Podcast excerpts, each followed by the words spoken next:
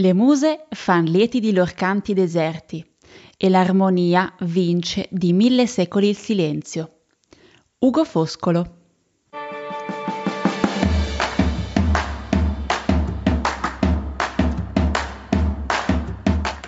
Benvenuto all'Archivio in Salotto, il podcast che parla di archivi, di patrimoni e di storia, anche la tua. In questa puntata vogliamo raccontarvi della relazione tra il mondo musicale e gli archivi. Abbiamo pensato quindi di parlarvi degli archivi musicali, di spiegarvi le tipologie di materiali contenuti al loro interno e di come conservarle, di come ci si approccia al delicato lavoro di inventariazione e di riordino, di come noi archivisti lavoriamo su questi fondi. Vi state addormentando, vero? Ricominciamo. In questa puntata vogliamo raccontarvi della relazione tra il mondo musicale e gli archivi e quindi abbiamo chiesto a due musicisti, Mauro Cattaneo e Aaron Corti, di spiegarci cosa contengono i loro archivi. Piccolo spoiler!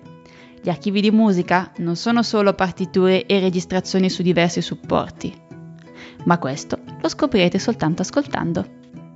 Dunque, come insegnante il mio archivio contiene sicuramente tutto il materiale riguardante le scuole dove ho insegnato e dove insegno, quindi si va dal materiale didattico, quindi partiture e video sia e, e metodi anche, eh, sia creati da me sia di terze parti. Un archivio riguardante i dati dei miei allievi e i genitori degli allievi per una questione più puramente burocratica legata a un discorso di fatturazione materiale che ho utilizzato sicuramente per i saggi, i vari saggi nei vari anni e eh, materiale che ho utilizzato per alcune masterclass e alcuni seminari cui ho partecipato oppure che ho creato io, sia in presenza pre-Covid sia durante il Covid, quindi eh, webinar eh, piuttosto che masterclass in diretta che appunto ho offerto ai miei allievi durante questo periodo dove ho dovuto racco- raccogliere parecchio materiale per poter creare delle slide e creare delle dirette interattive. Invece per quanto riguarda il mio lavoro come chitarrista, come strumentista,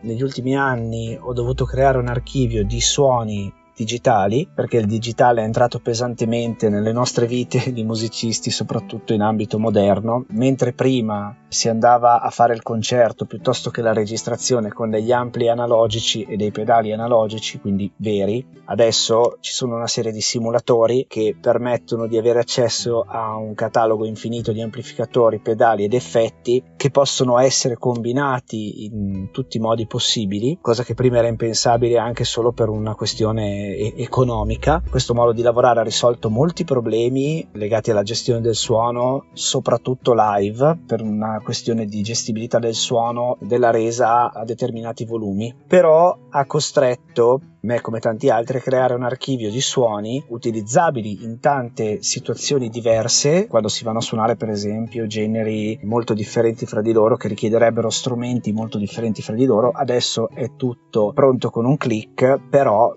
bisogna avere un archivio di suoni che si sono costruiti a casa fondamentalmente durante le prove e che non vanno persi perché sennò si devono andare a ricostruire da capo e non si otterrà mai lo stesso risultato andando a lavorare un suono a distanza di anni quindi con conviene tenerlo in un archivio e non doverci rimettere mano se non per migliorarlo magari utilizzando delle nuove tecnologie perché chiaramente tutto va molto velocemente. Per quanto riguarda il mio lavoro in studio, i suoni che eh, custodisco gelosamente e di cui ho, ho un archivio che ho su vari dischi su, di cui ho vari de- backup eh, io sto registrando ho registrato ormai ho finito le, le chitarre del, del mio album e per creare dei suoni adatti a questi miei brani insomma ho speso parecchio tempo quindi perdere quel tipo di archivio vorrebbe dire insomma, sarebbe un disastro perché non riuscirei più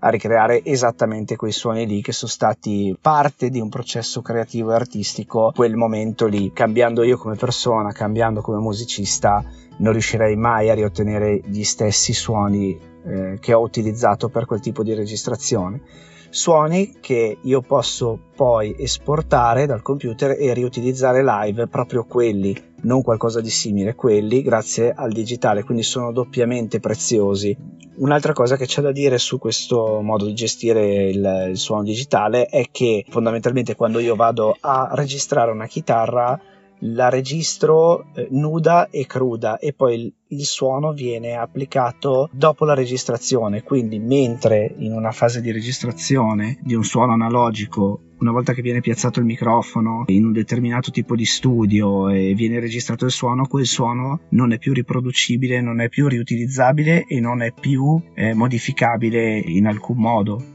se non con delle equalizzazioni, ma non, non, non, si può più stravolgere, mentre adesso questo suono nudo della chitarra, quindi privo di effetto, si dice drive, può essere eh, successivamente rielaborato e si possono cambiare digitalmente i suoni da applicare a questo suono di chitarra, quindi è molto importante crearsi un archivio perché il digitale dà molto spazio alla sperimentazione, però per non perdersi, proprio perché si ha così tanta libertà, è bene tenere traccia di quello che si è fatto durante i vari lavori e nei vari momenti della propria crescita artistica anche, in modo che rimanga eh, anche traccia di come eh, ci si è evoluti come musicisti, come strumentisti, anche attraverso l'analisi della creazione dei suoni che si sono eh, creati nel tempo.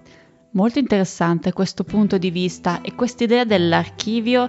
che non è soltanto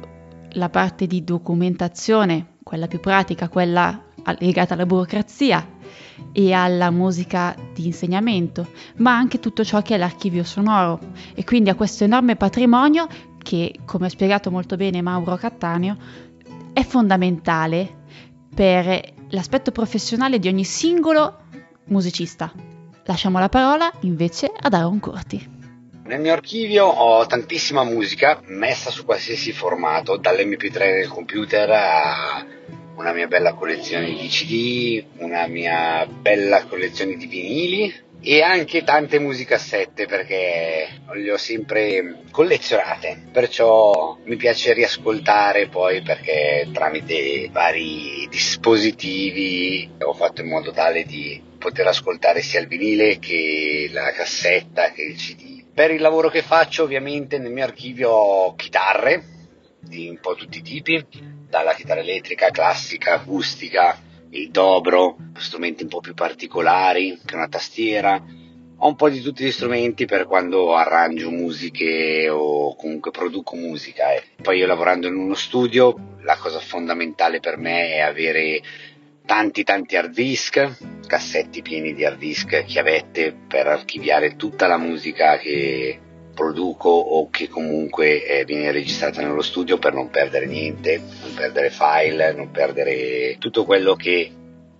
mh, mm, l'artista diciamo ha registrato nel mio studio per far sì che se un giorno gli riservirà un qualcosa io andrò a prendere l'hard disk dove c'è salvata tutta questa cosa.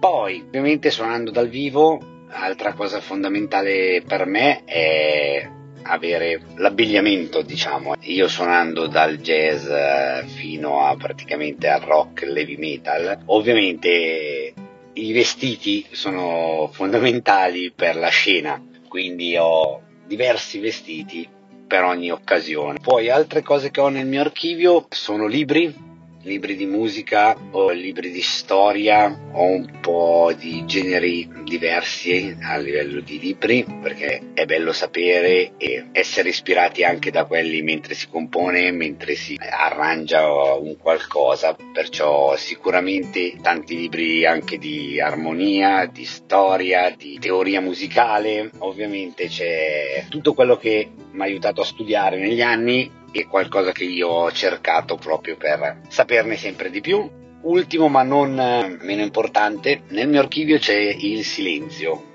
e questa cosa non è un oggetto, ma è il tempo, nel senso che avere la possibilità di avere dei momenti dove sono completamente in silenzio, in una stanza, in, da qualsiasi parte che ci sia un silenzio puro, che mi permette di raggruppare le idee, pensare, sviluppare idee, sviluppare tutto quello che può essere il pensiero per quella musica che sto scrivendo, che sto registrando. Ecco, questo è l'archivio più importante per me in realtà perché non è una cosa che si tocca, ma è una cosa che mi serve tantissimo nel mio lavoro. E noi come possiamo concludere questa puntata? Lasciando la parola al silenzio.